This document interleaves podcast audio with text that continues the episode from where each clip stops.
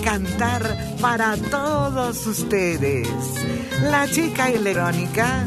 Argelia Colín. Y Rubí.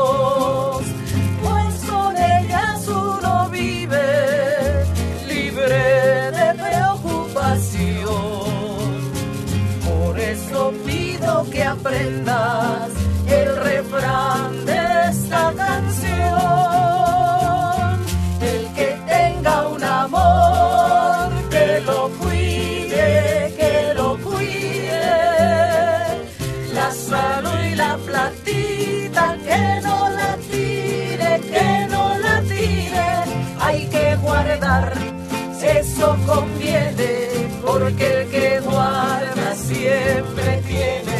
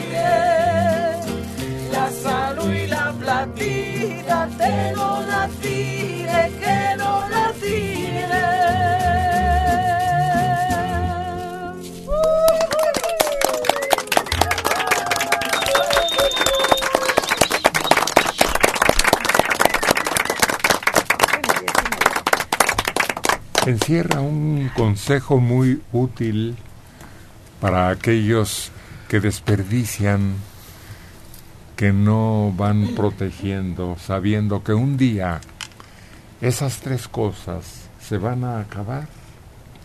¿Tú qué es más lo que cuidas, Rubí Esmeralda, de esas tres virtudes?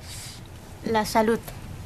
Teniendo la salud, yo creo que puedes tener el amor de lo que quieras, tu familia, tu pareja, tus amigos, y el dinero, ¿no? También puedes trabajar, puedes prosperar. Eso, trabajar y aprender cada día. ¿Y cuál es su mensaje? Para saber más y ganar mejor. Sí. Sí, sí, sí. A ver, Argelia, para ti, ¿qué es lo más valioso de este consejo con tres tesoros que nos entrega la vida, la familia, la profesión o el lugar en donde estemos? Eh, pues igual que Rubí, la salud. ¿Sabes qué siento? Que la salud va ligada al amor. Porque dicen, si yo me amo, yo me cuido. Y el cuidarme es tener buena salud. Y el amor también es parte del ánimo que te infunde estar enamorado o pensar en el ser amado y en mejores condiciones para una mejor existencia. Para gozar ese amor, vivirlo cada instante, cada momento. Es importante, va ligado. Y la electrónica, a ver, escuchemos qué piensa de esta canción que tiene esa característica. No es mexicana, ¿verdad? Llegó a este país, pero básicamente esos tres elementos son básicos en la existencia. Pues coincido con mis compañeras también, la salud, porque sin la salud no puedes disfrutar ni del amor ni del dinero.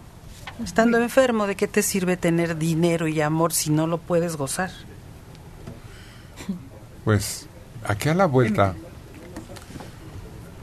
hay muchos seres humanos con salud. ¿Se fijaron? Sí. Se fijaron que cada día crece ese grupo de gente que vive en condición de calle y están plenos de salud. Oye, aguantan un frío.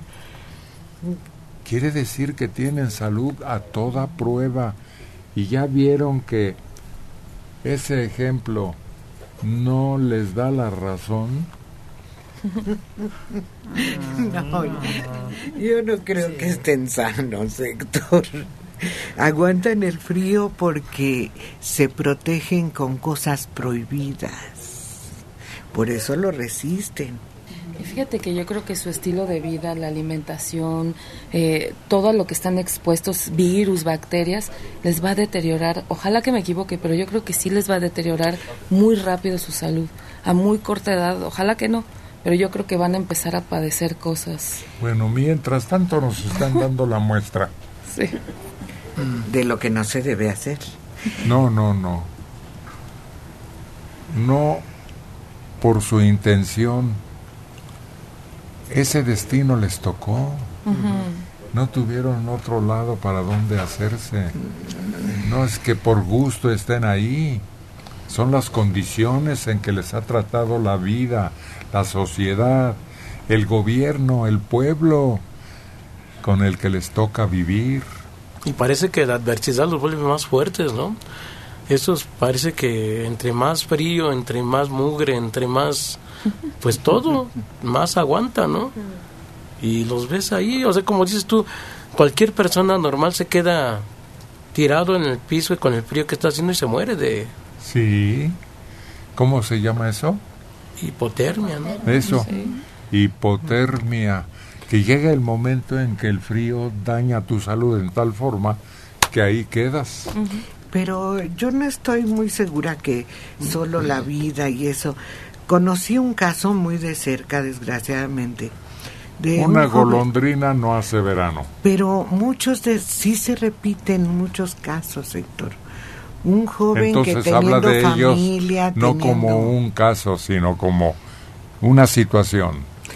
porque tienen familia, tienen gente que se preocupa ¿Y por qué? ellos y el vicio los ¿Cuál lleva a la calle, el ¿Cómo- alcohol o las drogas. ¿Cómo puedes decir que todos esos que están ahí aglutinados, protegiéndose, mientras más pegaditos están, menos sienten el frío? ¿Cómo puedes asegurar que tienen vicios? ¿O lo que dijiste, qué otra cosa? Sí, alcohol o drogas. No. Bueno, fíjate que ese, ese, ese tipo de personas, antes lo, re- lo relataban mucho en las películas del- de, la época de oro, ¿no? Eran gente que ah, eran ayateros, eran cargadores y que se metían en cualquier rinconcito con un periódico y un cartoncito y todos amontonados en un rinconcito para protegerse del frío, ¿no? Y, y un farolazo, ¿no? Que era lo que se aventaban de, de o con un- unas hojas, ¿no? Que iban ahí a la esquina, ¿no? Y así los retratan, así, así como ellos tirados en la calle, amontonados nada más. Y, y pues un- un- una clase marginada, más que nada. Por el, la sociedad y por el- la economía también, ¿no? Ahora, pues esas personas tienen quien los proteja de afuera. Yo he visto que llegan y los llegan, a- les traen cobijas, les traen tortas, les traen todo. Pasa gente de carros y les deja. pero no les dan la importancia que tienen a esos elementos El mismo gobierno emplea camionetas para llevarlos a un lugar a cubierta con salud, con algo de alimentos, rechazan eso. No quieren estar encerrados. Oye, lo que dice el Tama, lo que pasaban antes esas películas, sí, pero eran, por ejemplo, eran cargadores o eran, se preocupaban por algo, yo creo, y se echaban sus alipuses, no, pero estos no, estos ahí viven, estos no le ayudan a nadie a hacer nada, inclusive así como dicen, llegan carros eh, llenos de cobijas, de colchas, bueno, de tortas, unos costales de tortas que les traen la viven bien. Porque ya eligen después estar ahí, ¿no? No les gusta mm, regirse por normas. y los llevan a los albergues, tienen que bañarse, hay horarios. Entonces su principal atractivo es la libertad. Sí, esa es la felicidad que ellos tienen. Y, fíjate Héctor, que si es alguna persona de esas se le llega a decirle que que viva bien y bañarlo y todo se enferma. O sea, lo quiere atender bien y darle todo lo que es un humano, ¿no? No te tardas, se enferma. Y, se llegan a morir. No, no, no, no, es eso lo que les aleja. No. Es la falta de... como los pájaros. No los puedes encerrar en una jaula porque les cortas lo que les da mayor placer ir en plena libertad a buscar, a ver lo que necesiten, pareja o alimento o agua. Hubiera sido bien interesante preguntarle a José José, no sé si recuerdas, pero en un pasaje de su vida, él estuvo cerca de seis meses viviendo en la calle. Y dicen que de plano casi lo tuvieron que sacar Tina Galindo, lo tuvieron que llevar porque él estaba muy feliz, se sentía muy libre, vivía en un taxi. Claro que sí. Por eso el vagabundo recibe historias y hasta canciones. Soy un pobre vagabundo. Sin hogar. Y sin, fortuna. Fíjate que me acordé que en la primaria te ponían a leer un texto de dos perritos. Y el que estaba libre, bueno, el perro callejero, se acerca con uno que está en una reja y le dice, no, mira, vente para acá, que hay comida, siempre tengo comida, agua, no, no me da frío. Y entonces ya se acerca y se mete lo adoptan y él se da cuenta que no está feliz, que aunque tenga toda la comida y abrigo, quiere la libertad. No sé si se acuerdan de otro relato que aparece en los libros de texto de la primaria, de el ratón de ciudad y el ratón del campo. ¿Se acuerdan? Que exactamente lo mismo señala, que él no puede vivir en la ciudad a pesar de que tiene todo aquí porque él ansía la libertad, el aire puro y, todo lo que necesita para vivir. lo encuentra. Hay un relato también así de un, de un príncipe que cambia su personalidad por otro niño que, que también es de campo y resulta lo mismo, no puede vivir con atado porque son ataduras las que te van ligando a toda... El príncipe y el mendigo. Esa el príncipe y el mendigo. Ataduras y obligaciones. Y entonces y compromisos. y entonces ellos dicen no acá soy libre no tengo ninguna obligación ningún compromiso con nadie hago lo que quiero tal vez ese sea el secreto de la felicidad pues, sí la realización del ser humano pues ahorita actualmente lo estamos viendo con la separación de la realeza del príncipe Harry y su esposa Meghan. No, no, no, no, no. no. Estás elevándote a la cumbre de la aristocracia.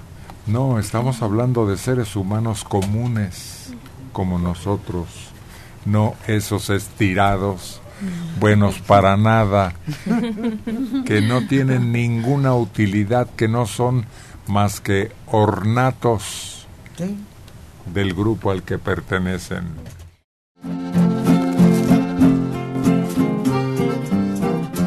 La tradición musical de México tiene un lugar especial para la guitarra y aquí tenemos dos, la de Checo Padilla y la de Tamagotchi, Carlos González.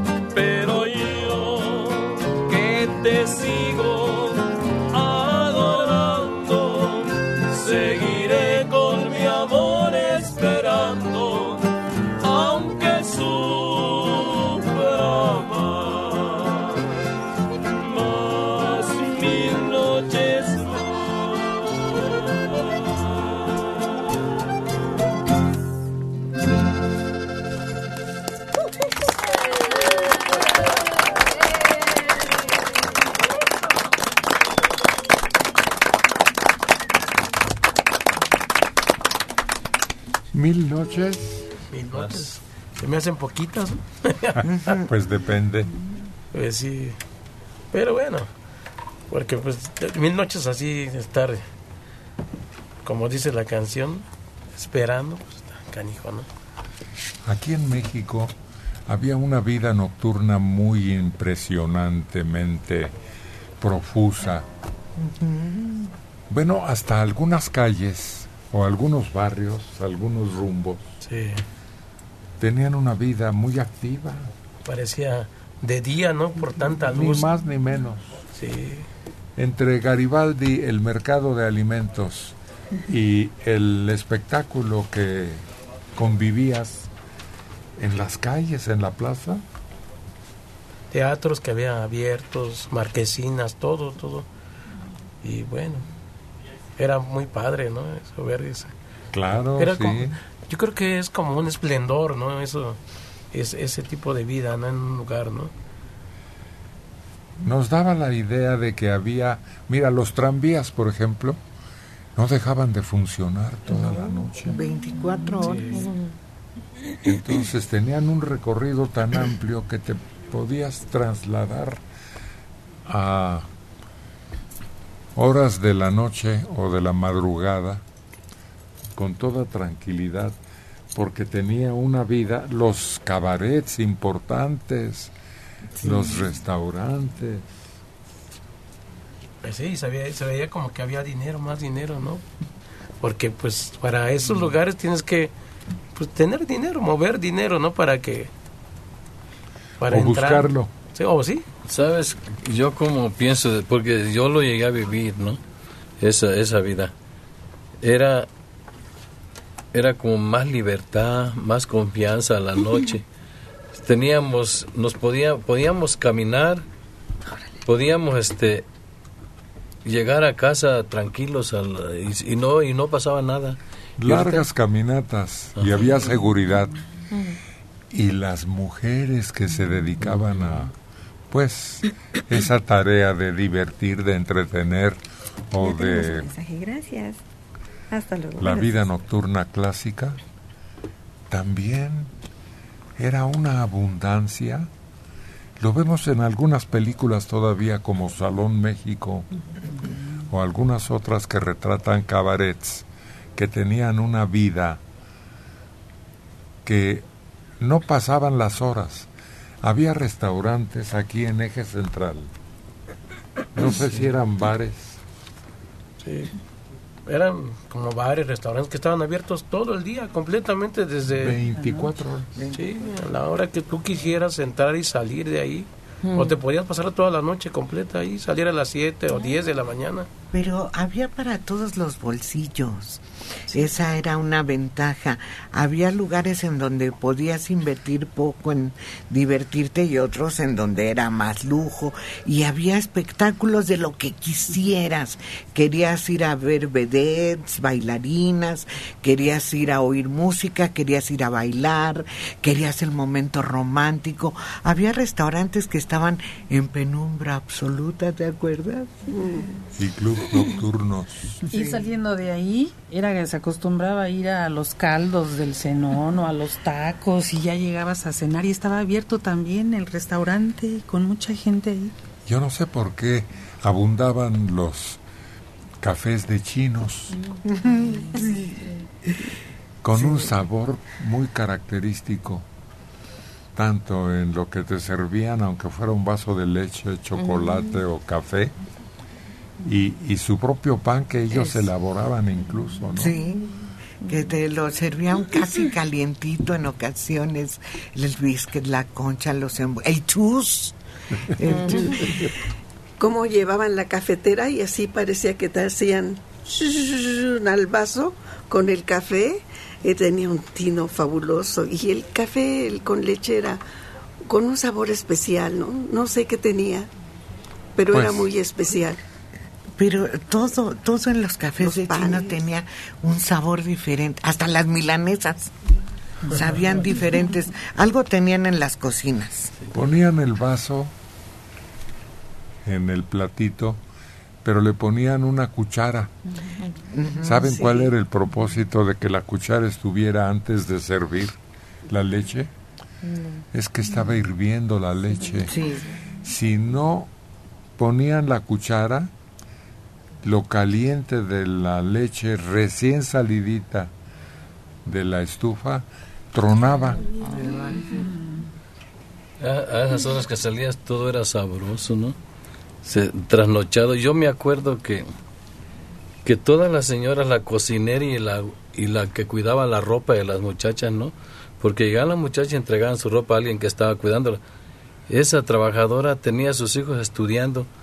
Yo vi apenas un muchacho, hijo de esa señora, que, que guardaba la ropa de las muchachas meseras y es, es doctor. Le dio carrera a la señora, a pesar de que trabajaba en la noche. Cuando no guardaba la ropa, se pasaba a la cocina. Tenía, y, y una hija, se, sea, todos con su carrera bien hecha. Esa señora que trabaja casi toda la noche. Había lockers en donde ponías lo que requerías para el trabajo y para la vida, ya que terminaba tu chamba.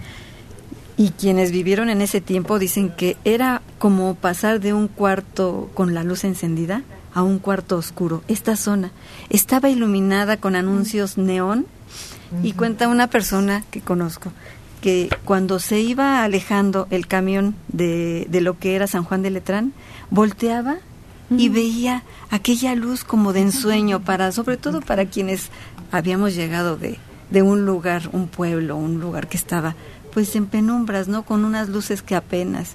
Y aquí llegar a la ciudad, a San Juan de Letrán y ver esa luminosidad, dice, era como llegar al cielo.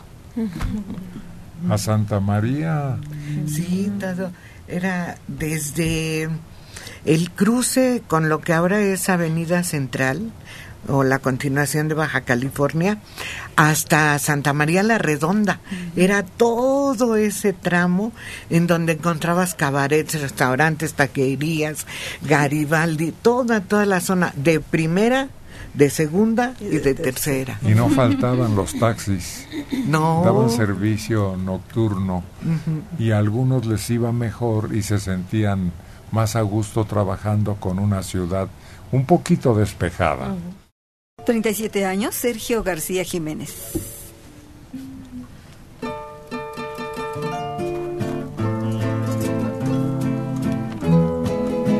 Y es Lady Mariana la que nos acompaña con su meneo, con su sonrisa, con su amor por el canto.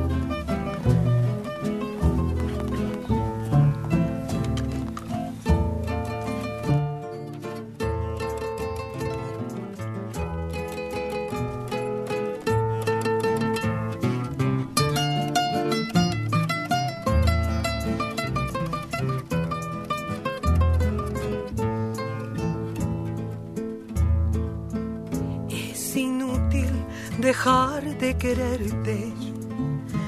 Ya no puedo vivir sin tu amor. No me digas que voy a perderte. No me quieras matar, corazón. Yo que diera por no recordarte. Yo que diera por no ser de ti. Pero el que te dije te quiero, te di mi cariño y no supe de mí. Corazón, Corazón, corazón, corazón. no me quieras matar, corazón.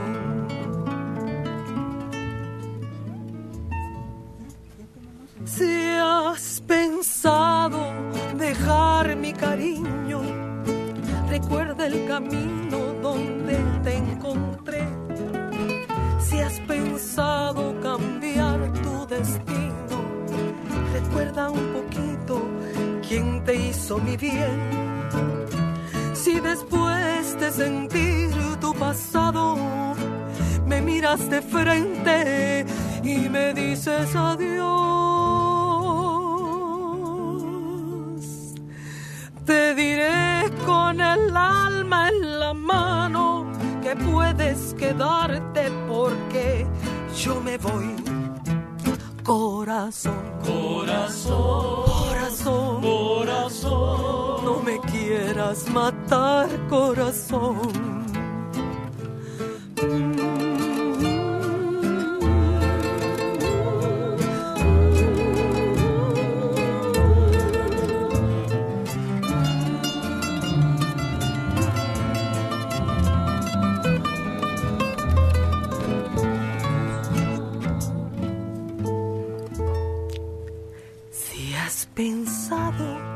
Dejar mi cariño, recuerda el camino donde te encontré. Si has pensado cambiar tu destino, recuerda un poquito quién te hizo mi bien. Si después de sentir tu pasado, me miras de frente y me dices adiós. Te diré con el alma en la mano que puedes quedarte porque yo me voy. Corazón, Corazón, corazón, corazón. no me quieras matar.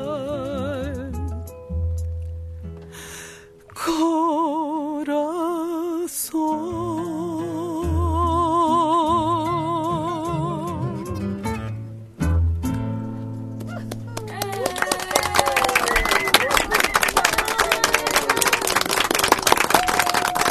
Lady Diana. Mira, recordando este tema Corazón Corazón de José Alfredo Jiménez, yo estaba haciendo un análisis, fíjate que este autor tuvo mucha suerte. Hubo dos personas que le dieron la mano, pero bien. Una fue Andrés Huesca, que le dijo, ¿sabes qué? Mira, yo te voy a llevar con un amigo que es el director artístico de una compañía disquera, Mariano Rivera Conde. Y ahí empieza la historia de, de, de José Alfredo ya a nivel profesional. Dicen que integra un grupo que se llamaba Los Rebeldes. Y pues, pero la pieza principal fue Andrés Huesca, el, el, el ángel que le llegó. Bueno, hay un programa que se llama ¿Cómo? El instante que cambió su vida El minuto. Con este infante. Gustavo Adolfo. Sí, que tiene esa característica de señalar en qué momento alguien cambió su destino, llegó al punto en donde ya nunca fue igual el pasado como el presente y el futuro. Y yo creo que todos en la vida tenemos esa situación igual de llegar un momento en que decides un cambio de, de porque hay otra canción de ese mismo compositor que se llama Cuatro Caminos, de uno que se para en un punto y dice cuál de los cuatro será el mejor. Sí, cuando tomas eh, una decisión a veces sin pensar, a veces sin O sin reflexionar. proponértelo. Sí, que de, que de repente llega, lo tomas y es lo definitivo para cambiar tu vida por completo, para definirla y te vas, te vas llevando de la mano de del destino, del ángel, de quién sabe de qué. O de tu inclinación. Sí. Hacer lo que más te gusta. Porque creo que no hay ningún otro trabajo que disfrute más el ser humano que aquello en donde se desenvuelve con soltura, teniendo satisfacción. Muchas veces se habla de necesidad de hacerlo. Cuando es vocación no solo es gusto, es una necesidad. Te sientes mal cuando no lo haces. Rafael Navarro Moraya. Tenía tiempo que no bebía a estrererere. ¿Dónde andaba? Pues como todos los que se van y que luego regresan un día, Esterererere, bienvenida hoy. Gracias. Fernando del Río Peniche. Aquí en Argentina quieren mucho a los mexicanos. Sería muy padre escuchar algún reconocido tango cantado por músicos mexicanos. Venga pronto esa petición. Bueno, aquí en México creo que el tango que más se ha adecuado a nuestras costumbres y nuestros gustos es ese éxito de Carlos Gardel. Sí. ¿Cómo se llama? Volver. Esa. Esa Sí. que habla de pues exactamente lo que vivimos todos cuando vamos a regresar al lugar en que vivimos la infancia o la juventud. Y es que fíjate que ese tango no dice palabras rebuscadas, ¿no? No dice palabras raras que no conocemos, ¿no? Es muy muy natural su... su, su Se adapta Sí, a cualquier lenguaje, por muy diferente que se hable el español en distintos países. ¿A poco te la sabes? Sí, sí, más A ver, pongámoslo ¿será? a prueba al Tamagotchi.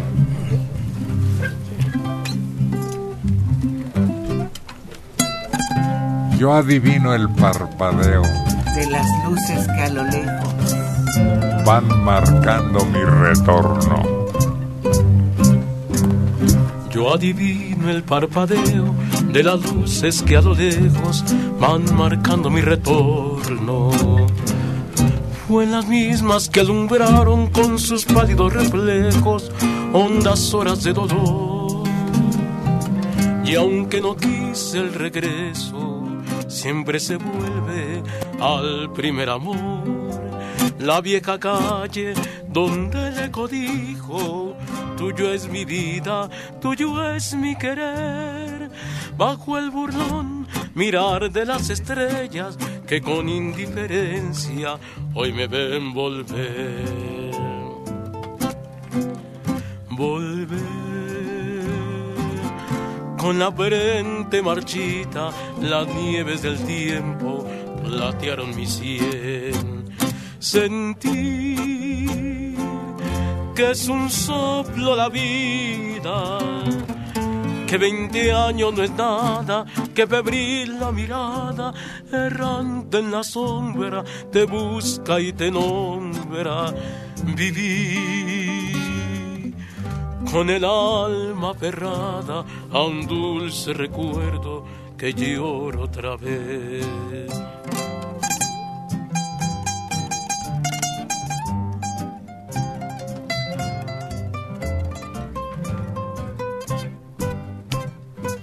Tengo miedo del encuentro con el pasado que vuelve a enfrentarse con mi vida. Tengo miedo de las noches que pobladas de recuerdos encadenan mi soñar. Pero el viajero que huye, tarde o temprano, detiene su andar. Y aunque el olvido que todo destruye haya matado mi vieja ilusión, guardo escondida una esperanza humilde que es toda la fortuna de mi corazón volver con la frente marchita, las nieves del tiempo platearon mi sien. Sentir que es un soplo la vida, que veinte años no es nada, que febril la mirada, errante en la sombra te busca y te nombra. Vivir con el alma aferrada a un dulce recuerdo que lloro otra vez.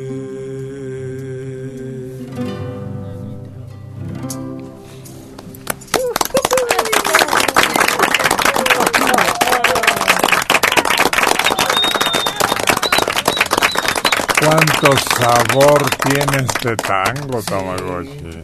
¿Y cómo dice de las huellas del tiempo en la frente y la sien? Las nieves del tiempo blanquearon mi sien. Y luego que la vida es un soplido. Es un soplo, la... y sí, se va. O algo así. Víctor Manuel Franco Soria.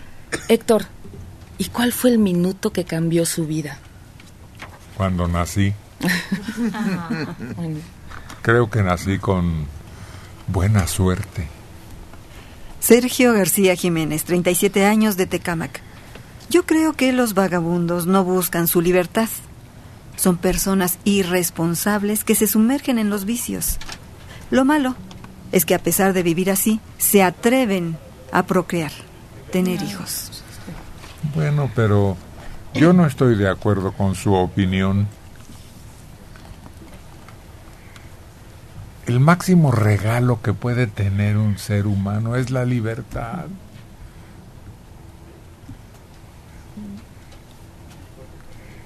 Lo puedes disfrutar teniendo un compromiso familiar y teniendo un compromiso con una labor a la que te dediques. Pero cuando encuentro mayor felicidad es cuando en las horas libres o los días de asueto puedo tomar la decisión de hacer lo que me dé mi regalada gana. Seguir dormido, despertar, alguna afición, pasear, en fin. Bueno, es que tú estás diciendo que lo eh, que puedes decidir, pero desgraciadamente muchas personas de estas que andan en las calles ya no deciden, no piensan, están con la mente perdida. Porque no porque tienen precisamente una enfermedad, una adicción. Es lo que tú crees. Pero no, si los tratas verás que no, que no necesariamente echaron a perder su existencia, sino que encontraron que el mayor valor en la vida es la libertad. En Venustiano Carranza, Alfredo Ibarra Arroyo, 69 años. Les agradezco tanto el que me hayan recordado mi adolescencia. Yo nací en la colonia obrera y ya más grandecito recorrí todo San Juan de Letrán alrededor de las 2 o 3 de la mañana. Todo era muy seguro.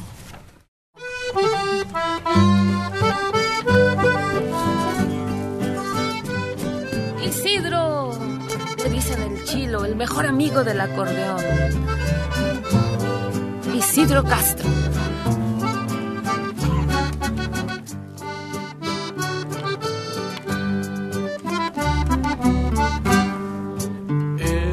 No es vida.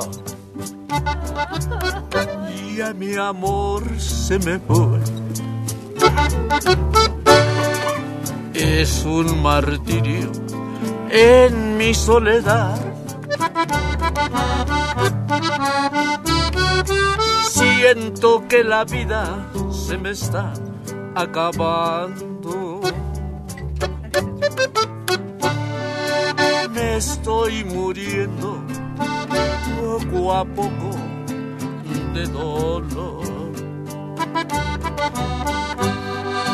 Diosito Santo, no me dejes morir. Hazme el milagro que te voy a pedir. Dame licencia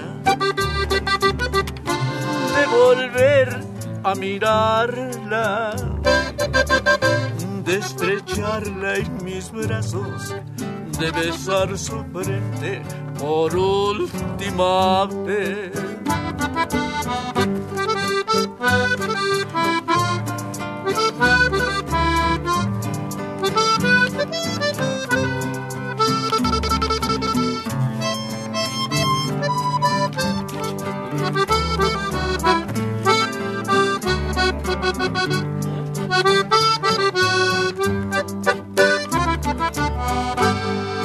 Diosito Santo, no me dejes morir. Hazme el milagro que te voy a pedir. Dame licencia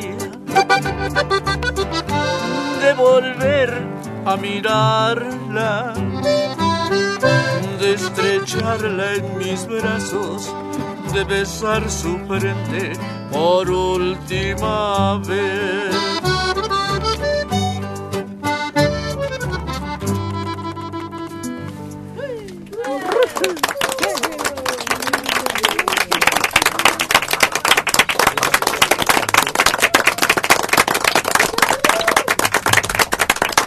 La agarraste en un tono tan bajo que no te entendí nada. Sí está bajito, ¿verdad? ¿Eh? Sí está un poco bajito. Un poco. Sí. Pero si estabas cantando para ti solo. Sí, yo también la sentí.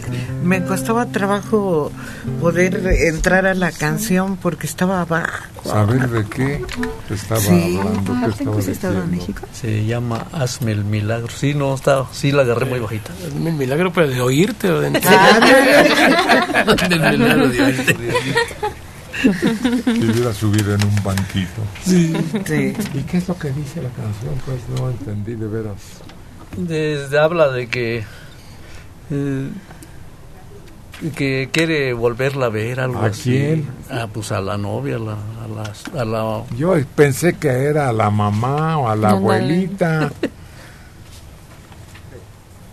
¿Por qué? Pues eso se me ocurrió con lo poco que escuché. Ah, sí, bueno, porque le dices que estaba muy bajita, que no lo escuchabas bien, pero algo dice de eso. O sea que él dice, le pide a Dios que no lo deje que se muera, quiere volver a verla. Que no lo deje morir antes de volver a ver Ándale, a una mujer. a una mujer. ¿Se trata de quién? Pues me imagino, ¿no? De un ser que, una, una, Buenos días, una novia, ¿no? Pero puede ser la mamá o la abuelita también. ¿Cómo se llama usted? Pues sí, no tiene nada de malo, yo creo, porque... No, no, no digo que tenga nada de malo. No, debe haber alguna frase que identifique a quién va dirigida Exacto. eh, esa... A ver, dinosla esa- sin cantar, con voz clarita. Este dice Diosito santo no me dejes morir hazme el milagro que te voy a pedir dame licencia de volver a mirarla de estrecharla en mis brazos de sentir sus besos por última vez si es a una mujer a una, a una no, novia yo pueden pienso. ser besos en la frente o en la mejilla. En la cabeza. Sí. A una abuelita le besas sus canas Las manos. también. Ma, pues ahora sí. Hasta ahorita le entendimos a este hombre. Ya está aquí, cuidado, no lo vaya a electrizar con su canto. Es la chica electrónica.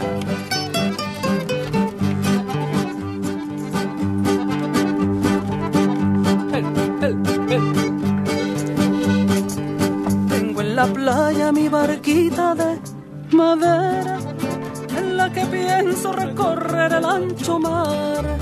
Tengo en la playa mi barquita de madera, en la que pienso recorrer el ancho mar. Una casita de bambús en la ribera, un par de bules y mi caña de pescar. En mi barquita, como subo y como bajo, boca arriba y boca abajo, barquita, como subo y como bajo, boca arriba y boca abajo, es por la marea del mar.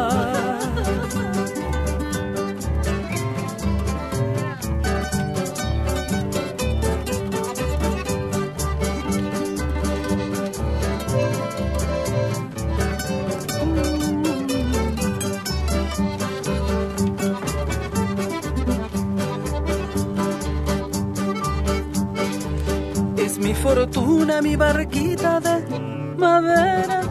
Son mis amigas las gaviotas del palmar. Es mi fortuna, mi barquita de madera. Son mis amigas las gaviotas del palmar.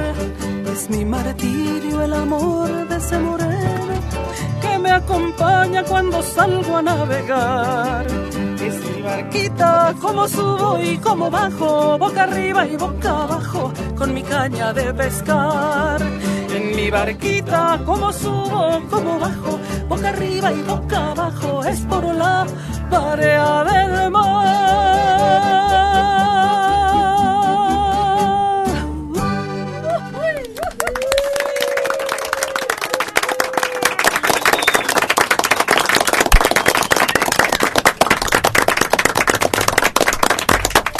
Me embarqué en un negocio y me fue mal.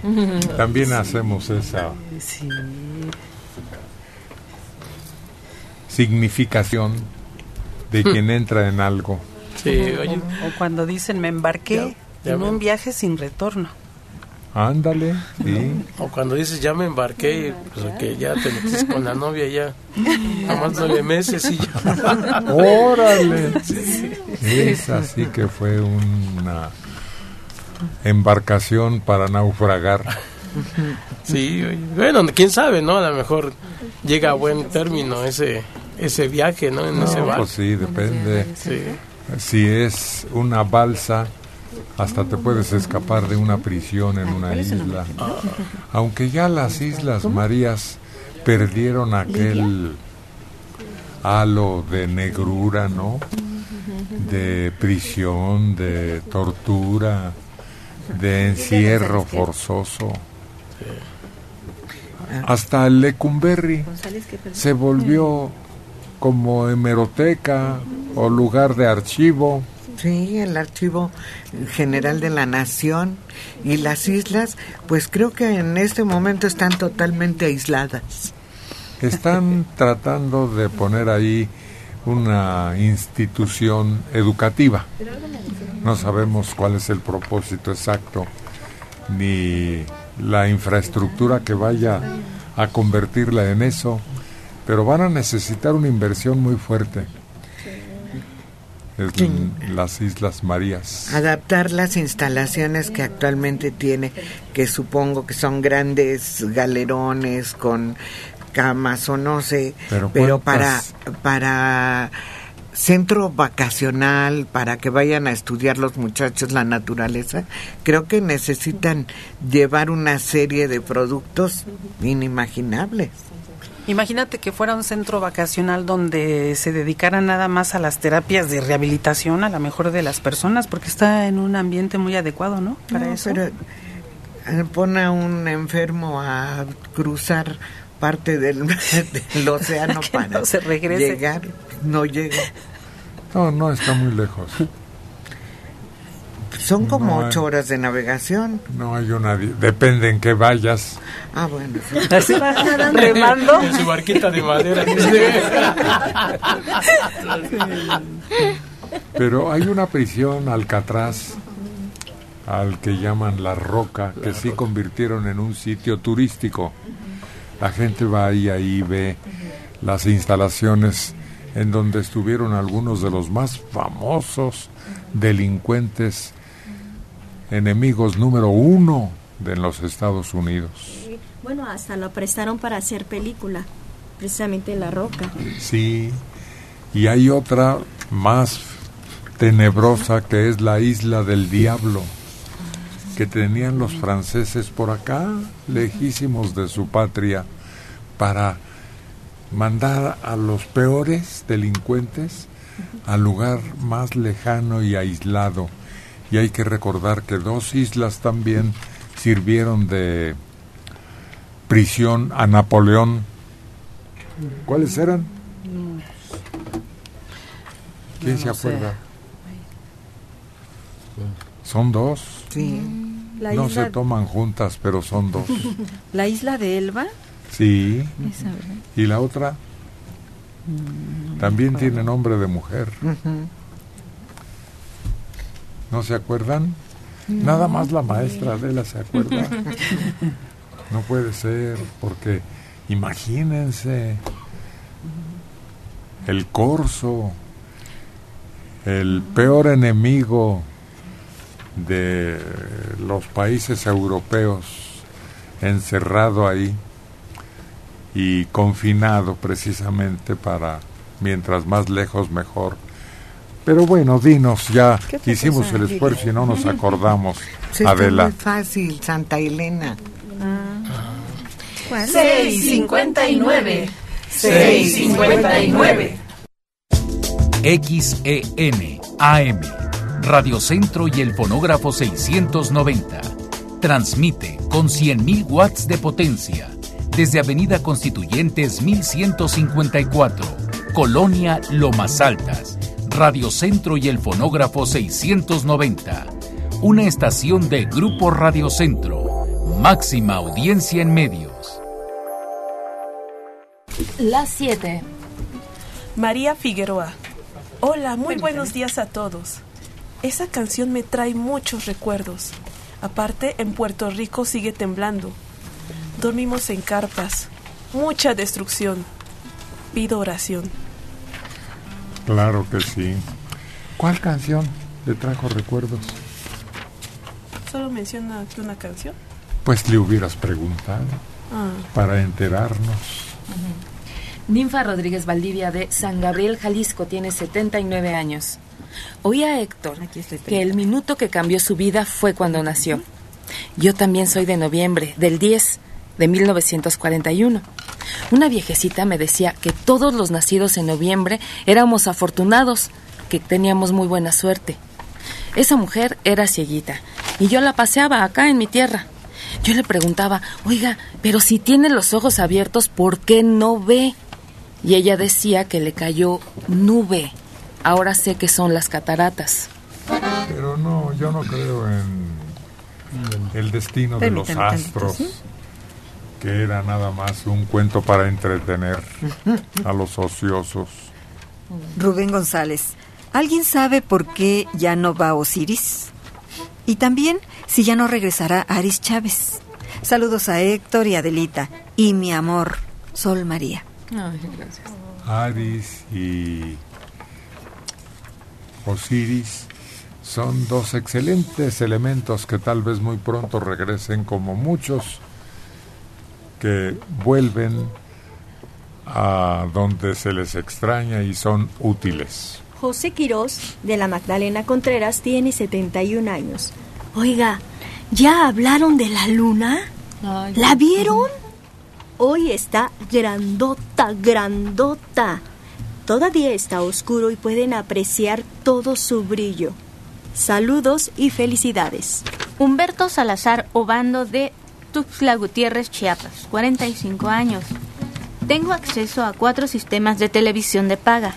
Me gustaría saber en cuál y cómo veo el canal 8.1 para saber si me quedo con el que estoy o me cambio al que los transmita. Muchas gracias, buenos días. Pues búsquele y pregunte. Lilia González Vázquez, de 64 años en Pantitlán. ¡Qué sorpresa! Yo casi no veo la televisión y hoy, no sé por qué, lo primero que hice fue encender mi tele. Y que me los encuentro. Están hermosos, los felicito.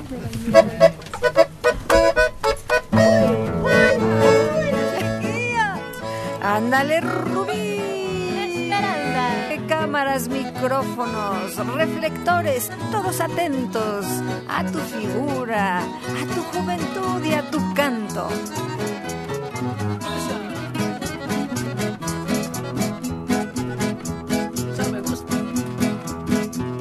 ¿De qué me sirve saber que me quieres?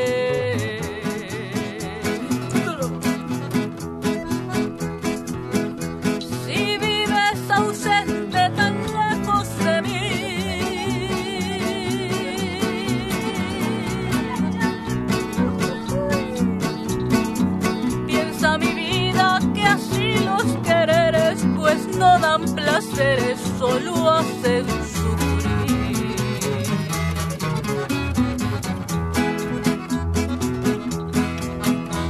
Escribes, contesto y así la pasamos.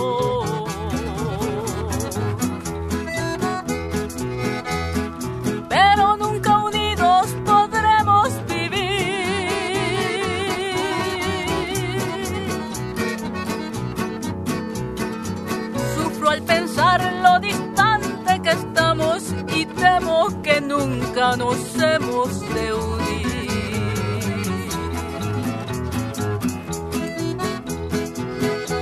No quiero más amores por correo.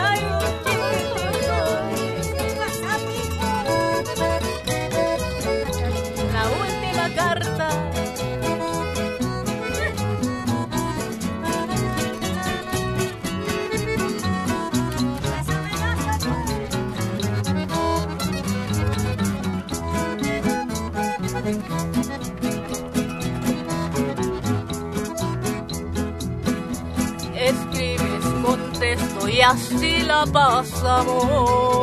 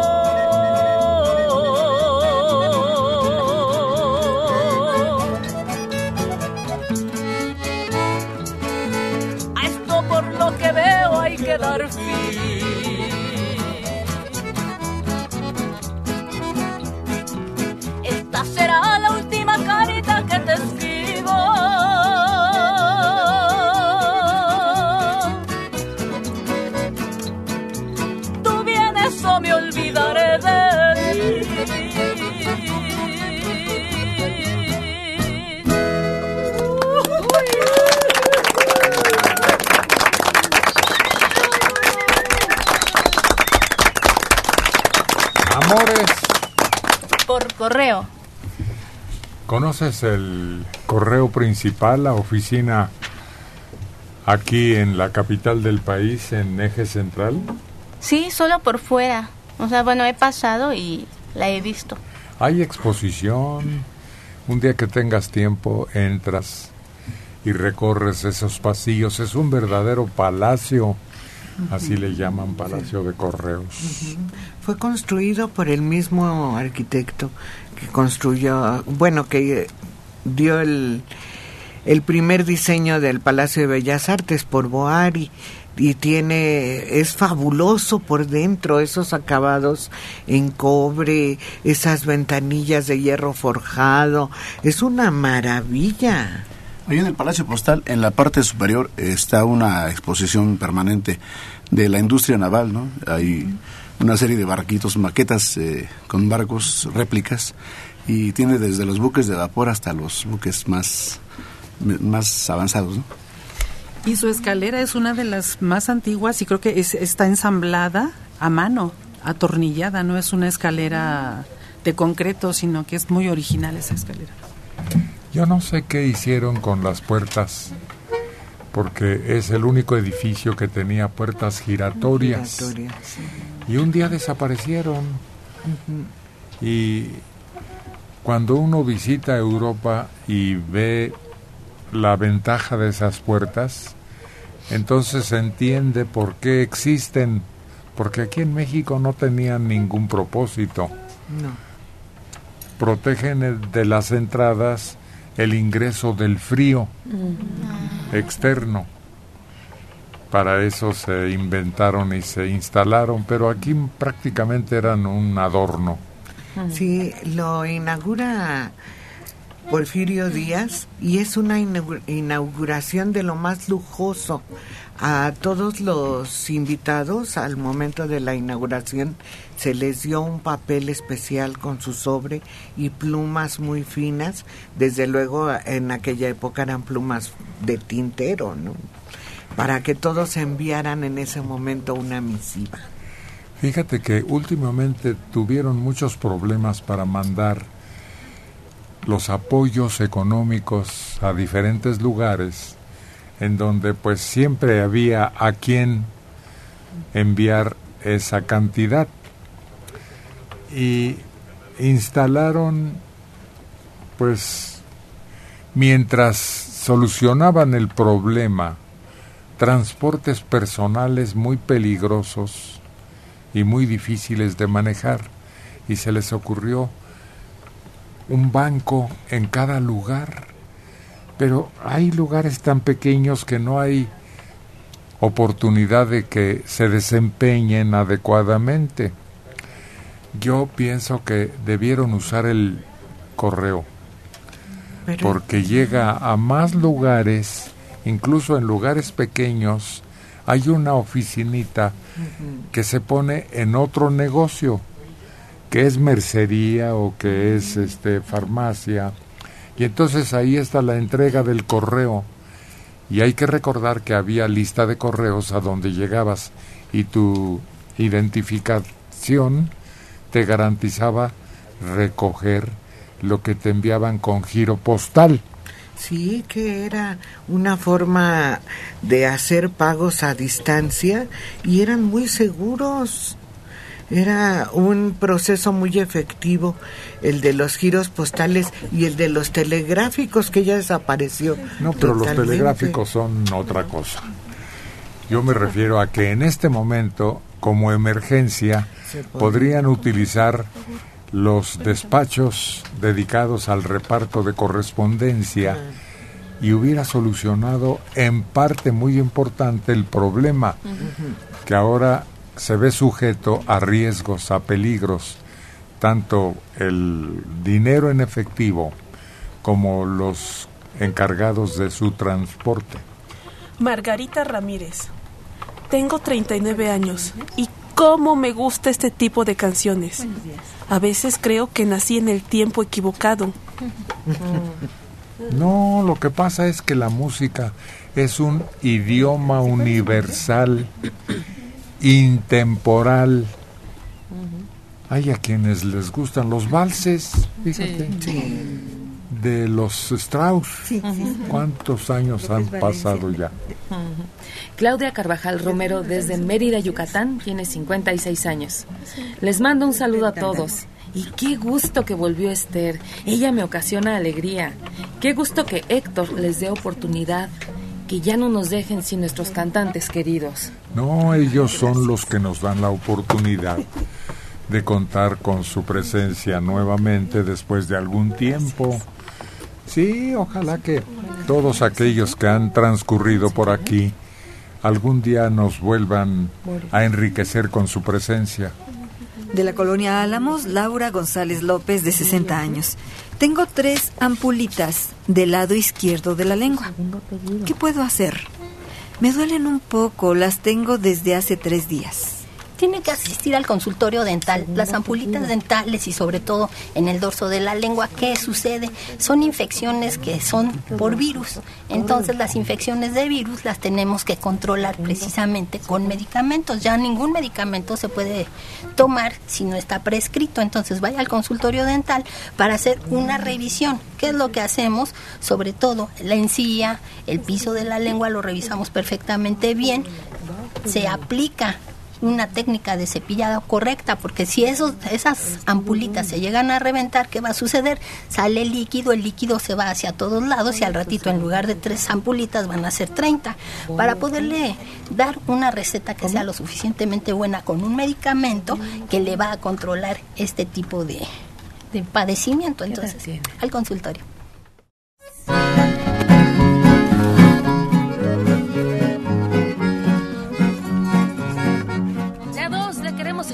Montón. Son Caín y Abel.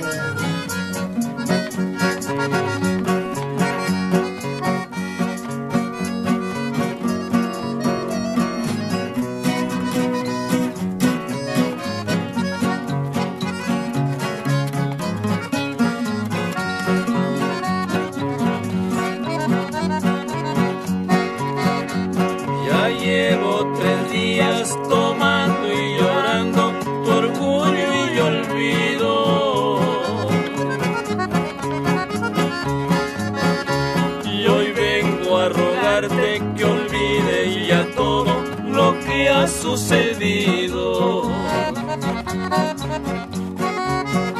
Si tú bien lo sabes que me ando muriendo porque es así.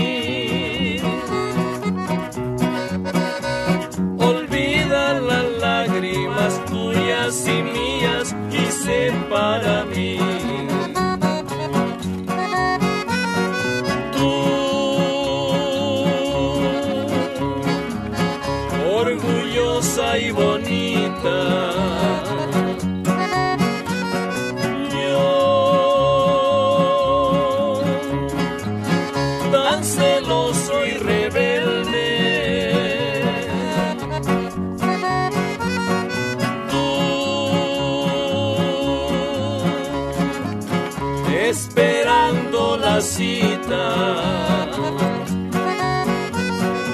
Yo, que me muero por verte. Yo simple hacia alarde de ser presumido y saber aguantar. Y en cambio contigo soy solo un cobarde que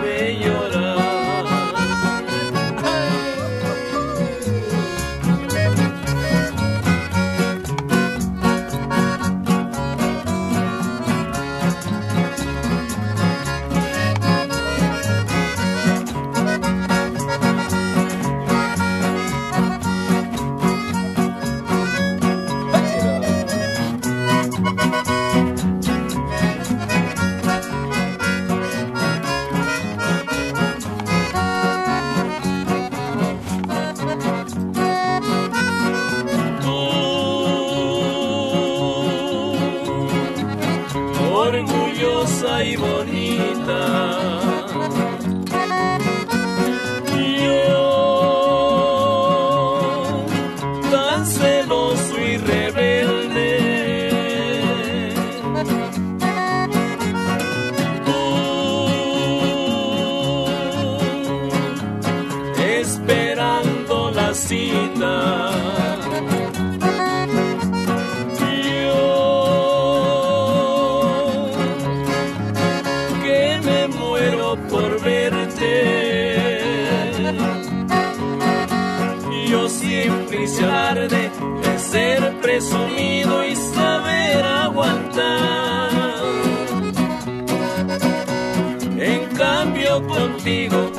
Solo un cobarde que sabe llorar.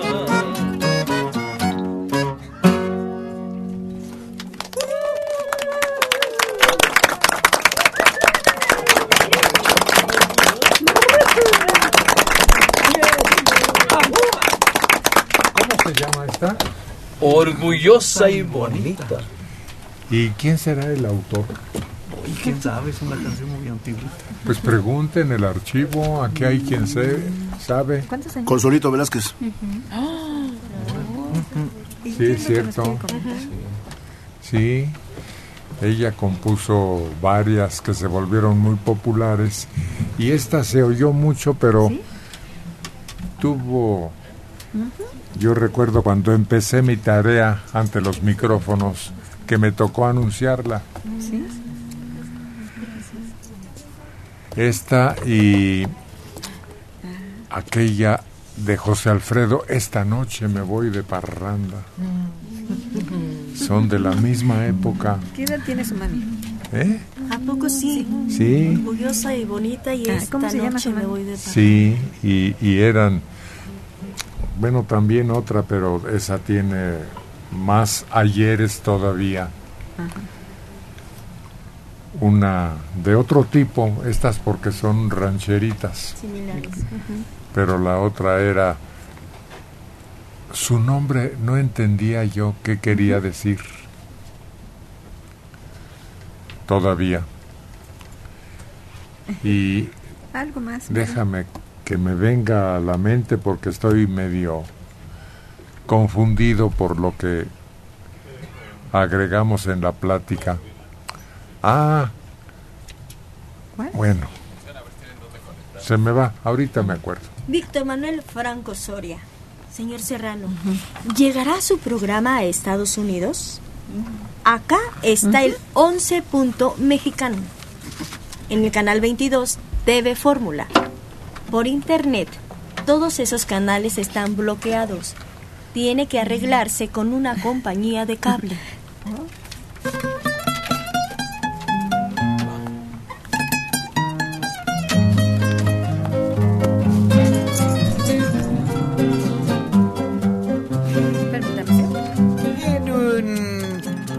regreso, como ha tenido varios a este programa, desde hace muchos, muchos, muchos años. Aquí tenemos una guitarra pulsada por Esterererere. Sempre una flor sin interés. Yo la sembré para ver si era formal. A los tres días que la dejé de regar, al volver ya estaba seca, ya no quiso retoñar. Al volver ya estaba seca, ya no quiso retoñar. Yo la regaba con agua que cae del cielo y la regaba con lágrimas de mis ojos. Mis amigos me dijeron, ya no riegues esta flor, esta flor ya no retoña, tiene muerto el esa flor ya no retoña,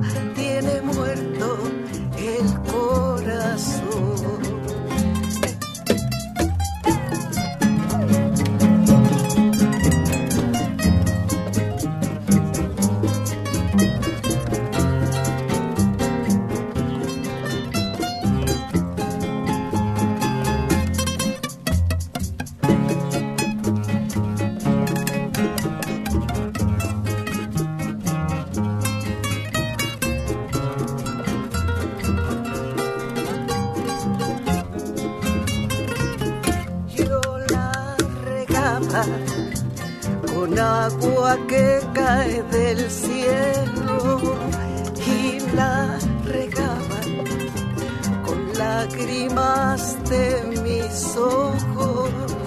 Mis amigos me dijeron, ya no riegues esa flor, esa flor ya no retoña tiene muerto el corazón. Esta flor ya no retoña, tiene muerto el corazón.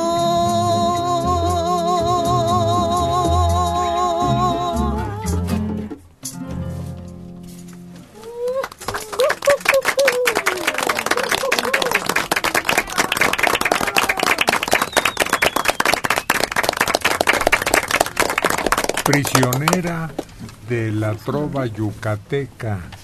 Cuando no está con nosotros, anda por allá con quienes eh, recuerdan días, y hacen que siga viviendo esa serie ¿Mara de canciones de origen yucateco. Yucateco, sí.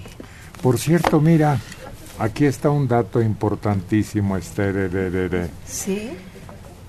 Un día como hoy muere Pepe Domínguez, compositor yucateco, en 1950. Es el autor de Pájaro Azul. Ah, sí. ¿Qué tal si lo recordamos? Claro que sí. Nace en Yucatán en 1900 y va a morir a La Habana, Cuba, el 11 de enero, un día como hoy, de 1950. Maestro y compositor, músico mexicano, que aquí vamos a tener el gusto de revivir una vez más de Pepe Domínguez, Pájaro Azul, con este de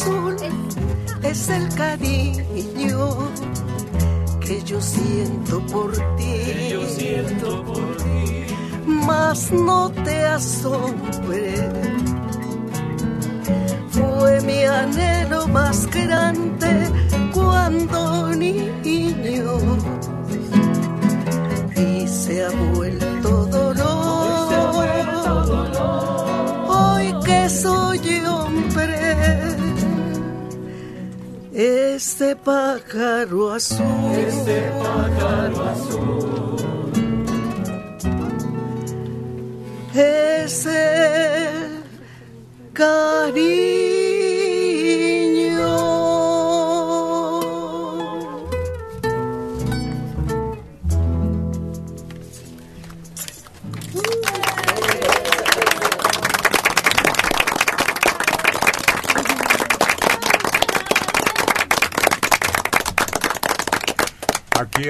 A nuestra amiga Esther, con la maestra Adela y un servidor, ya nos hermanó el tiempo. Sí, ¿verdad? Oye, es un orgullo el poder estar. Simplemente el poder estar. No, estar entre los iniciadores de esta serie. Ah, sí, Que ha claro. sobrevivido durante cuántos años hasta este momento? 44, dos meses y medio. No, no, no. Tres Déjalo días. en 44. Y eso que no somos de la cuarta Eso. transformación. No vamos a seguir siendo iguales, no queremos cambiar. No. Con música mexicana principalmente, compositores nacionales y todo aquello que es bienvenido y que llega de otros lares y que tiene el mismo valor de lo que aquí incluimos. Ese es el orgullo de tener aquí a Esther una vez más en nuestro programa. Felicidades. Gracias. Me felicito yo también porque Claro, claro. es maravilloso. Desde Villacuapa, 67 años, María Barbosa Hernández. Cuido a mi mamá Josefina Hernández Gallegos de 90 años. Y hoy estamos felices porque los estoy viendo por televisión. Laura López Ortega de Venustiano Carranza tiene 49 años. Me di un golpe en un diente frontal superior que tiene corona. No se aflojó, pero se salió algo como de cemento. Ahora cuando tomo frío me molesta. No duele, molesta. ¿Se puede reparar? ¿Me sirve todavía si lo vuelven a rellenar? Tomamos una radiografía y sobre eso vemos dónde estuvo la fractura. Si fue sobre la raíz, pues hay que volver a hacer todo. Si es solo la corona la que se vio lastimada, la quitamos, la limpiamos y se vuelve a colocar. Maripaz Lobaco. Buen día para todos. Les mando un gran saludo. Escucharlos es volver a vivir, recordar mi niñez desde que iba en la primaria. Ahora ya tengo 49 años. Mi madre, en paz descanse, los escuchaba. De Iztapalapa, Verónica Arana Delgado, 76 años. Felicito a Héctor por su programa. Ya los estoy viendo por la televisión. Por fin los estoy conociendo. Sa- solamente yo los escuchaba por la radio. Isabel Chávez García. Buenos días. Ya los estoy viendo por internet. Me desperté con ustedes. Pero que alguien me diga en dónde anda mi Uriangato. Está delicado de salud. Está en tratamiento y el doctor le recomendó reposo absoluto. Y él dice que tiene tantas ganas de estar aquí, de cantar, de que le aplaudan y que platiquemos con él y que siga siendo uno de los principales personajes de este programa. Precisamente por eso, porque hay quienes lo defienden a rabiar y nosotros queremos hacerlo rabiar precisamente. Sayuri Trejo. ¿Quién es el señor que está detrás de Rubí? Es un viejo conocido nuestro que también está volviendo a compartir con nosotros su calidad de cantante y guitarrista. Víctor Manuel Franco Soria. Ese señor estará buscando chamba, se ve energético y participativo. Así es, y ya lo hemos probado en esa situación y al rato le toca participar también entre sus compañeros de esta palomilla. Pues aquí está del que estábamos preguntando. Reaparece en este programa después de algunos años de ausencia. Estuvo con nosotros, formó parte de este grupo musical. Toca la guitarra y canta. Se llama Arturo García. Todos me dicen el negro llorona, negro pero cariñoso. Todos me dicen el negro llorona, negro pero cariñoso. Yo soy como el chile verde llorona, picante pero sabroso. Yo soy como el chile verde llorona, picante pero sabroso. Ay de mi llorona, llorona, llorona de ayer y hoy.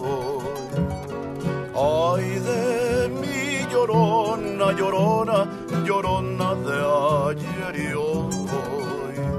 Ayer maravilla fui llorona y ahora ni sombra soy. Ayer maravilla fui llorona y ahora ni sombra soy.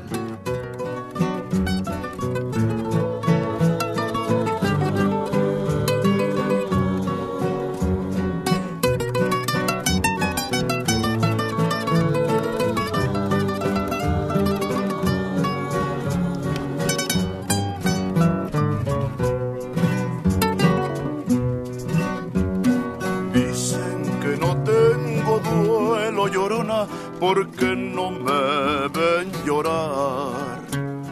Dicen que no tengo duelo llorona porque no me ven llorar. Hay muertos que no hacen ruido llorona y es más grande su penar. Hay muertos que no hacen ruido llorona y es más grande su penar.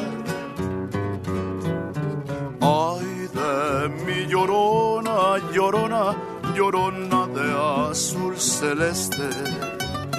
Ay de mi llorona, llorona, llorona de azul celeste. Aunque la vida me cueste llorona, no dejaré de quererte. Aunque la vida me cueste llorona, no dejaré de quererte. Salías del templo un día llorona, cuando al pasar yo te vi. Salías del templo un día llorona, cuando al pasar yo te vi. Hermoso huipil llevabas llorona, que la Virgen te creí. Hermoso huipil llevabas llorona, que la Virgen te creí. Ay, la,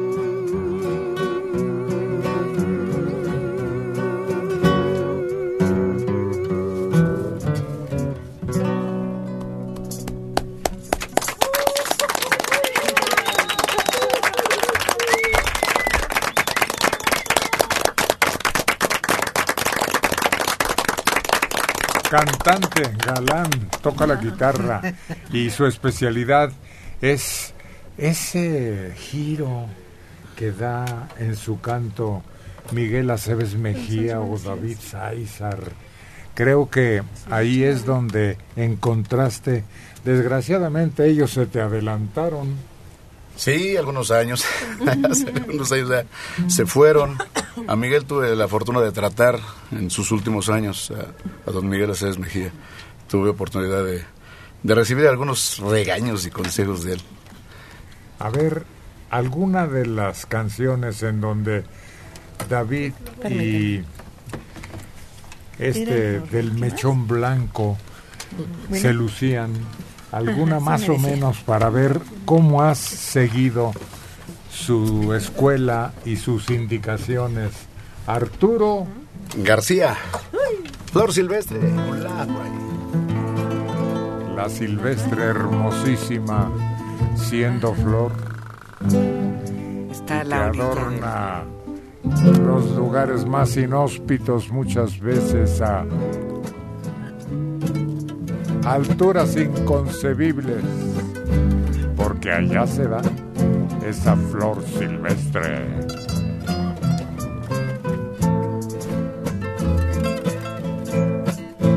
Flor silvestre y campesina, flor sencilla y natural. No te creen una flor fina por vivir junto al nopal. No eres rosa, no eres lirio, mucho menos flor de lis.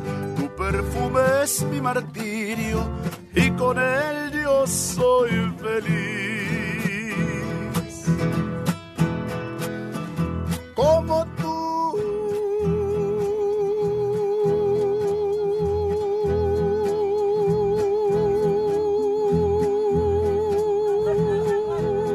mi flor silvestre, la sierra un amor nunca supo de la suerte y sí mucho del dolor.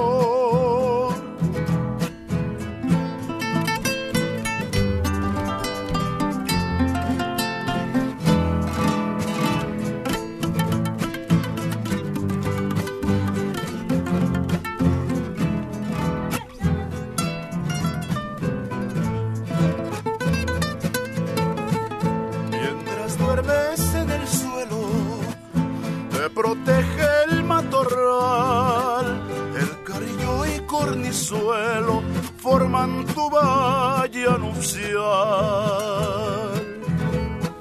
Flor humilde, flor del campo, que engalanas el zarzal.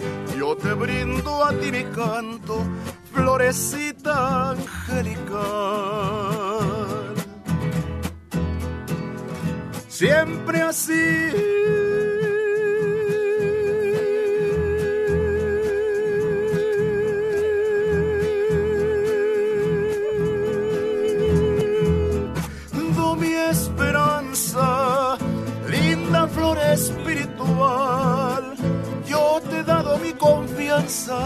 Florecita del zarzal.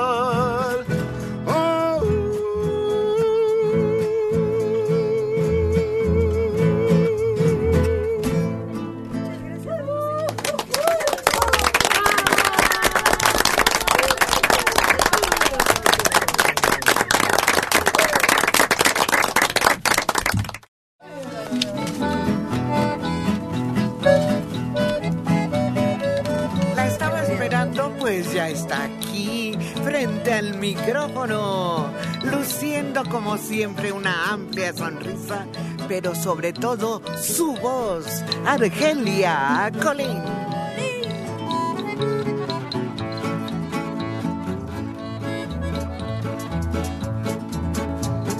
Ya no quiero que me quieras, no seas necio, ni dirijas tus miradas hacia mí. Lo que quiero para es mayor desprecio.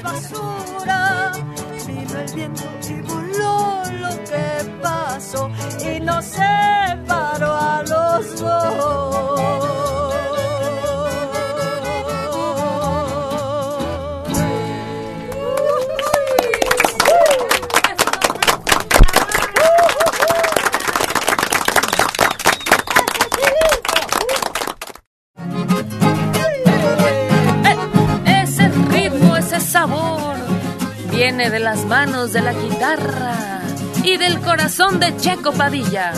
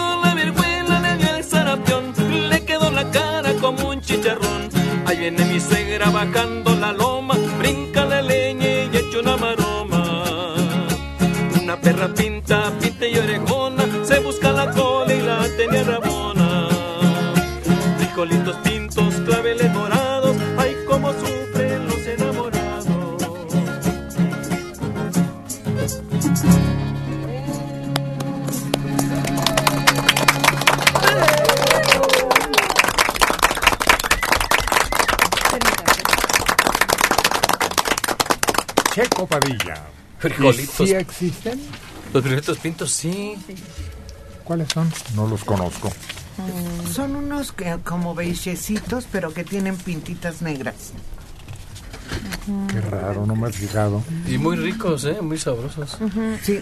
Hay un frijolito rojo, rojo intenso. ¿Ese se come? No, creo que no. ¿No? Porque es duro, duro. Hasta lo tallaban en el ah,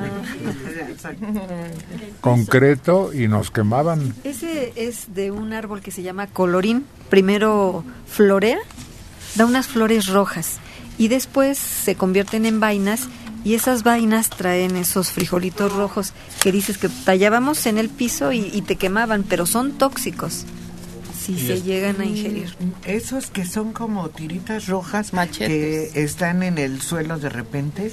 No, hombre, se comen y son riquísimos. Ah, no, la flor, pero el flor. frijol no. Ah. Pero no.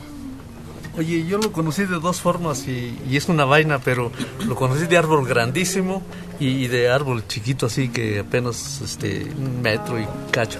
Y allá le llaman patol a, a las semillitas que dice.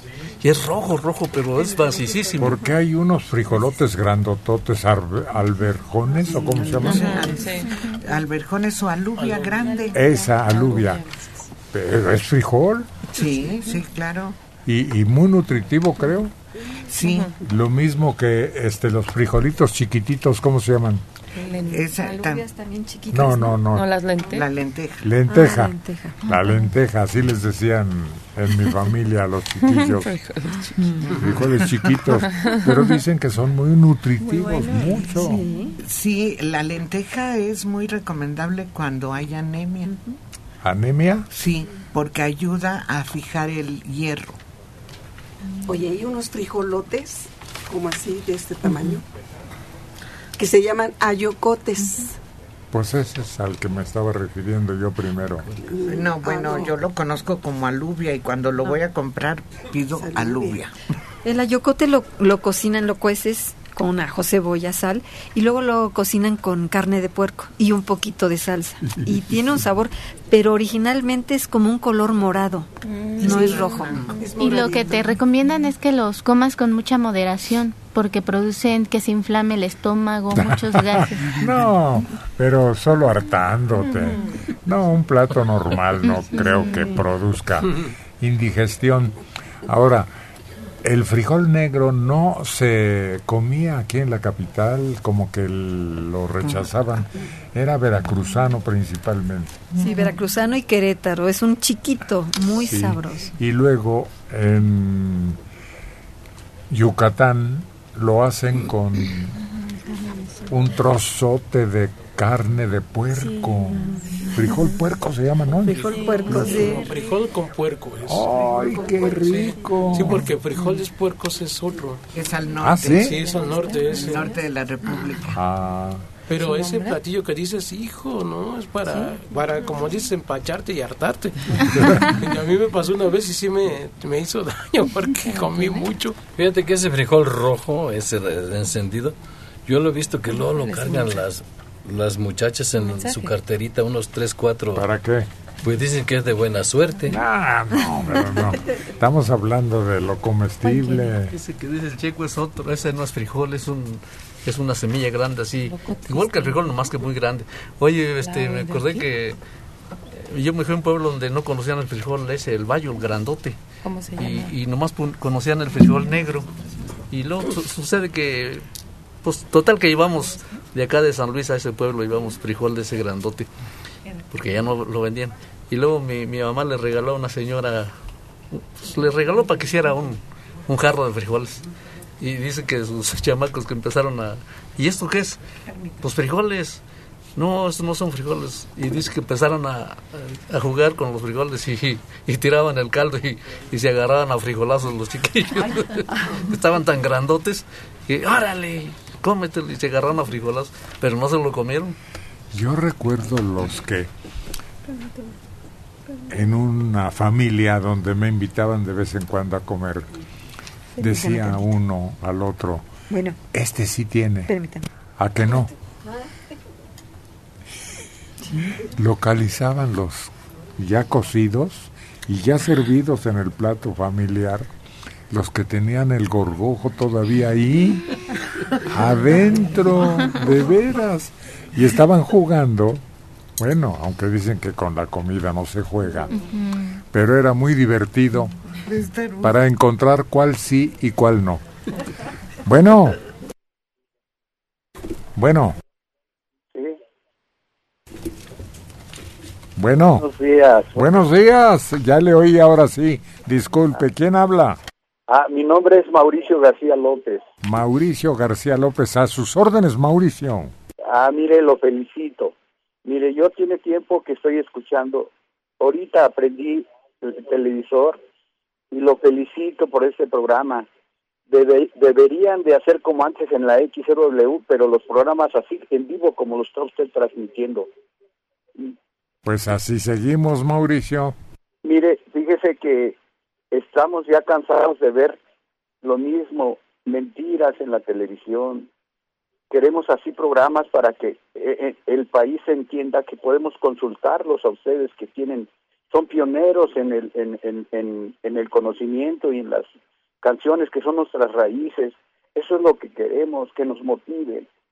Nosotros, ya gente grande, nos engañan con, con, con descabezados, homicidios, y no con, con, con cosas de, de que nos edifiquen el alma, porque de niños, cuando yo en el 70 recuerdo que sobre la calle so- caminábamos sobre San Juan de Letrán, este, todo el Distrito Federal, íbamos a comer churros al, al, allí, a- a- ahí enfrente del Superleche, una cosa tan linda, decían México de mis amores, hoy ya no es lo mismo, nos engañan con, con programas que es mentira todo lo que dicen. Los felicito, ojalá su, su patrocinador o el que los, los, los patrocina haga ver al pueblo que, que necesitamos estos programas en vivo, que necesitamos una consulta, una inquietud y que les hablemos a ustedes y les digamos, tenemos esta inquietud, mire, pasa esto, ayúdenos, oriéntenos, sabiduría pedimos, pero que la televisión nos enseñe a, a- a- a vivir la vida, a disfrutarla cada vez, porque cada vez estamos viviendo tiempos difíciles, que los, los peores por venir no los vamos a ver, pero usted que tiene sabiduría, que ahorita lo veo con su traje azul y su corbata, que tiene gente que tiene sabiduría, es lo que quiere el país, no quiere el país gente que, que no sabe valorar lo que tiene México. México es un país lindo, es un país bonito, es un país que lo disfrutábamos como en los 70, señor, usted sabe, que oíamos y salíamos a las calles a disfrutar. Hoy tenemos miedo, ya no puede comprarse en un teléfono, un coche, nada, que ni lo tenemos porque lo vamos a pagar en pagos y estamos cuidando el carro, mejor no lo compro, mejor no salgo.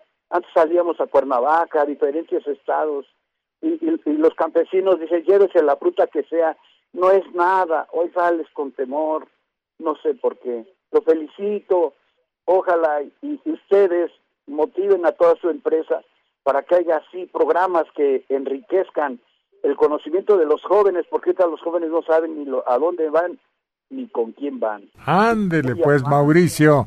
Le agradecemos mucho y lo respaldamos y aquí estamos a sus órdenes. ¿Algo más? Ah, mire, yo no sé si recuerde que José Alfredo Jiménez compuso la, la canción de ella. Claro Ella que sí, la canción recuerdo, ¿cómo no? 1970, la cantó en 1970 Albert Hammond y fue un éxito. Yo quisiera que si usted pudiera interpretarla como un, una petición especial. Claro que sí, Mauricio. Allá va para usted y su familia con todo gusto. Sí, gracias. Ahora, otra cosa, mire, yo Espéreme tantito, espéreme tantito, porque tenemos acá urgencia de un corte comercial. Espéreme. Por lo pronto ya conocimos su inquietud, la apoyamos y le cantamos lo que nos pide.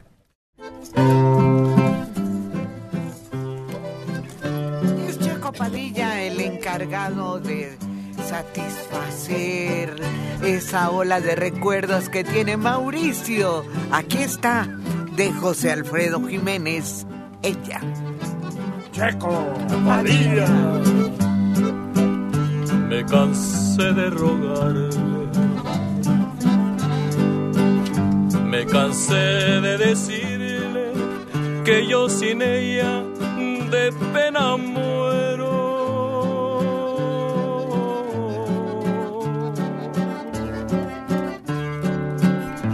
no quiso escucharme.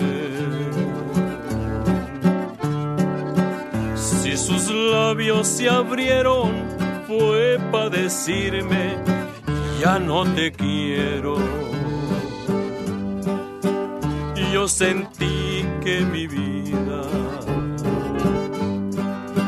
se perdía en un abismo profundo y negro como mi suerte.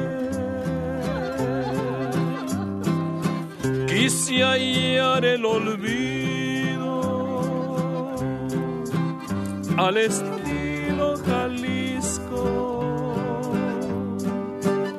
pero aquellos mariachis y aquel tequila me hicieron llorar.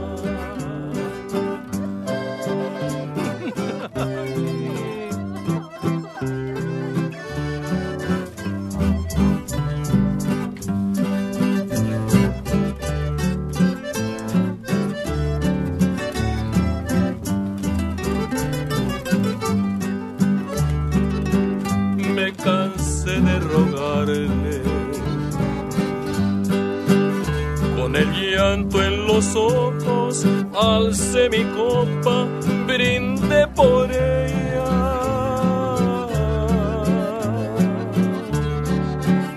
No podía despreciarme. Era el último brindis de un bohemio por una reina. Los mariachis cayeron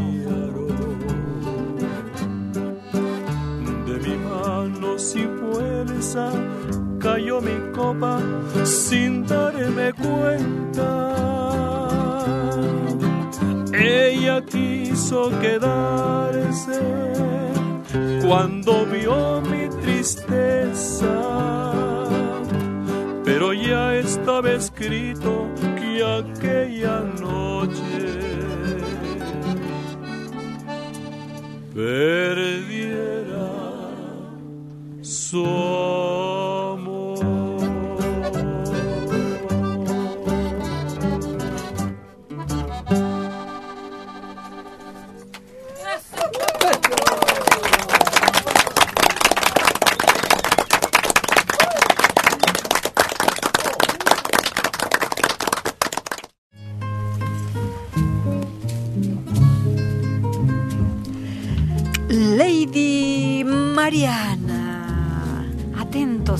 Porque estamos en YouTube, estamos en la 690 de su radio.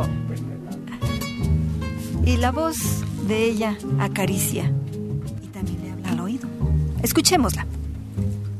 Esta tarde vi llover, vi gente correr y no estabas tú. La otra noche vi brillar un lucero azul y no estabas tú. La otra tarde vi que un ave enamorada daba besos a su amor ilusionada y no estabas tú. Esta tarde vi llover, vi gente correr y no estabas tú. El otoño vi llegar al mar y cantar y no estabas tú. Ya no sé cuánto me quieres, si me extrañas o me engañas. Solo sé que vi llover, vi gente correr y no estabas tú.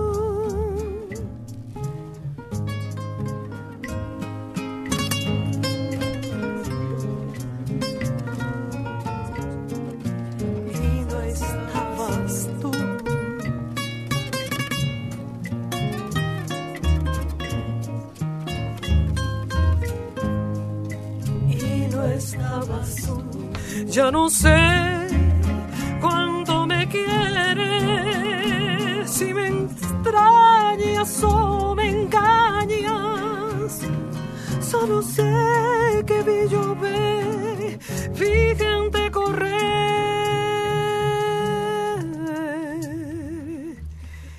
Y no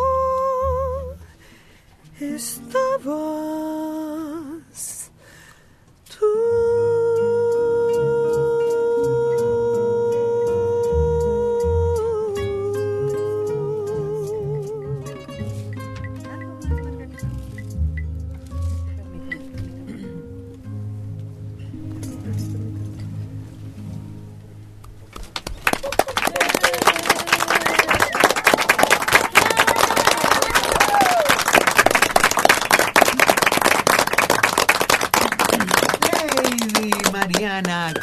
composición de Armando Manzanero, un gran éxito en los años 60.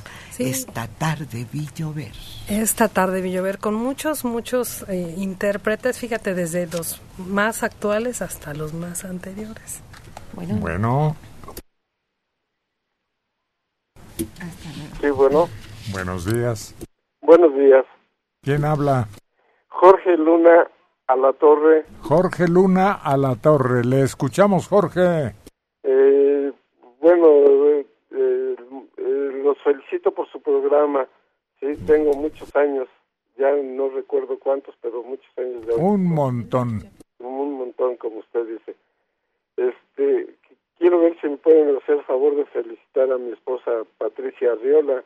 Alvarado. Patricia, ¿qué? Eh, Patricia Arriola Alvarado. Arreola Alvarado, Patricia. Sí, que el día 8 cumplió eh, 68 años. Pues felicítela, Jorge, usted mismo. Sí. Eh, eh, Dígale algo. Patricia, quiero de- desearte mucho, muchas felicidades, que Dios te siga bendiciendo con esa fortaleza y sabiduría. Y gracias por la familia que me has dado. Ándele muy bien. ¿De dónde nos está llamando? De Tulancingo Hidalgo, Adelante, Tulancingo, Jorge. ¿Qué más? que si me pueden hacer favor de, de, de- de dedicarle una canción. Cantarle. ¿Cuál? Peregrina. Ah, claro que sí, Eh, cómo no, con gusto. Me, me parece. A sus órdenes. Sí. Y estamos por cumplir 50 años de casados, Y lo que falta todavía por delante. lo que se acumule. Ándele pues. A sus órdenes para servirle desde Tulancingo Hidalgo.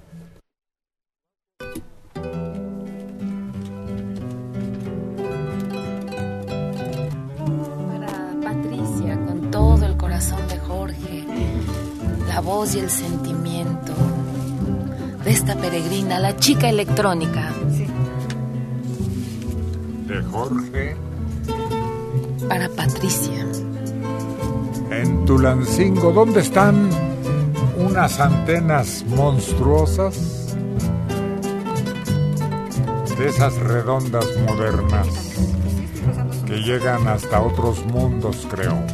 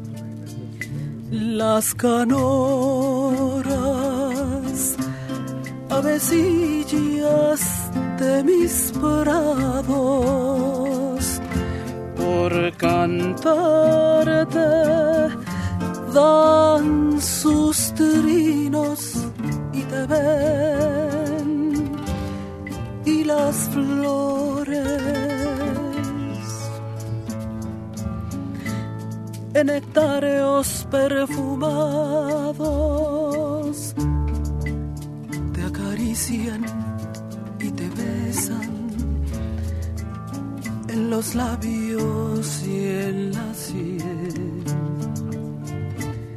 Cuando dejes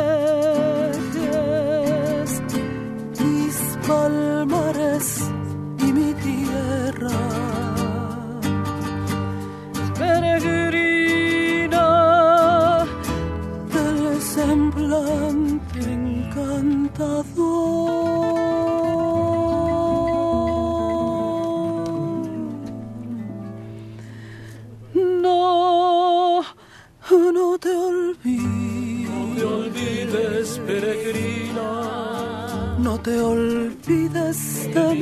tierra. No te olvides.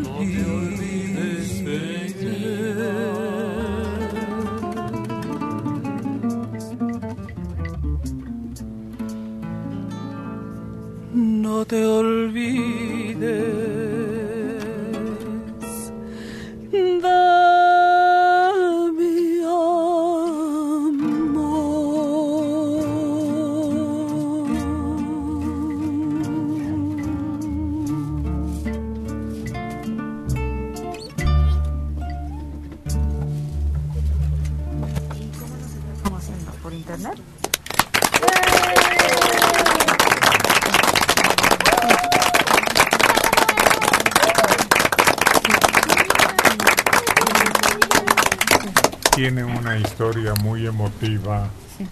esta melodía de un amor fugaz, de un enamoramiento, de esos que llaman a primera vista. Cuéntanos, cuéntanos. Eh, Era un este gobernador, creo, de Yucatán, llamado No, Felipe pero primero es ella la que inspira la canción, la descripción Sí, de esa belleza que impacta a tal grado que nace una obra maestra. ¿Te refieres al Marrit? Pues claro, empezamos por ella y no por el... Al mismo hubiera hechizado si hay otro funcionario en el mismo lugar, en el mismo momento. Sí, la forma en que la describen es sorprendente. Exacto. La poesía misma está hablando de ella, que es el personaje central. Sí, era tanto el amor que le inspiró a este hombre que le mandó, o sea, le encargó que los compositores pues hicieran esta canción. Ricardo Palmerín y Rosado Vega se apellida el otro. Entonces él les pide que le hagan una canción a su amada porque pues le la amaba tanto que quería dejar algo, no sé, algún recuerdo que perdurara siempre, ¿no? De ese amor que tuvieron ellos dos. Entonces le componen esta canción y se la dedican. Y bueno, al tiempo creo que ya se va y eh, se convierte, yo creo que en algo doloroso para él cuando él se fue, ¿no? Cuando ella se fue. Yo sabía que se queda en México, Alma Reed, muchos años. Lo que pasa es que creo que él fallece. Y era de Veracruz, ¿no? Era Carrillo Puerto, ¿no era de Veracruz? Ah, era No. de Yucatán. Y ella, ella a lo mejor se queda en México, pero no con él. O sea, sí, sí se va. Y después, pues creo que se va a Europa y, y, A este, él lo promueve pintores. Enemigos políticos.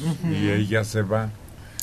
Y después de mucho tiempo regresa y pasa sus últimos años aquí en nuestro país.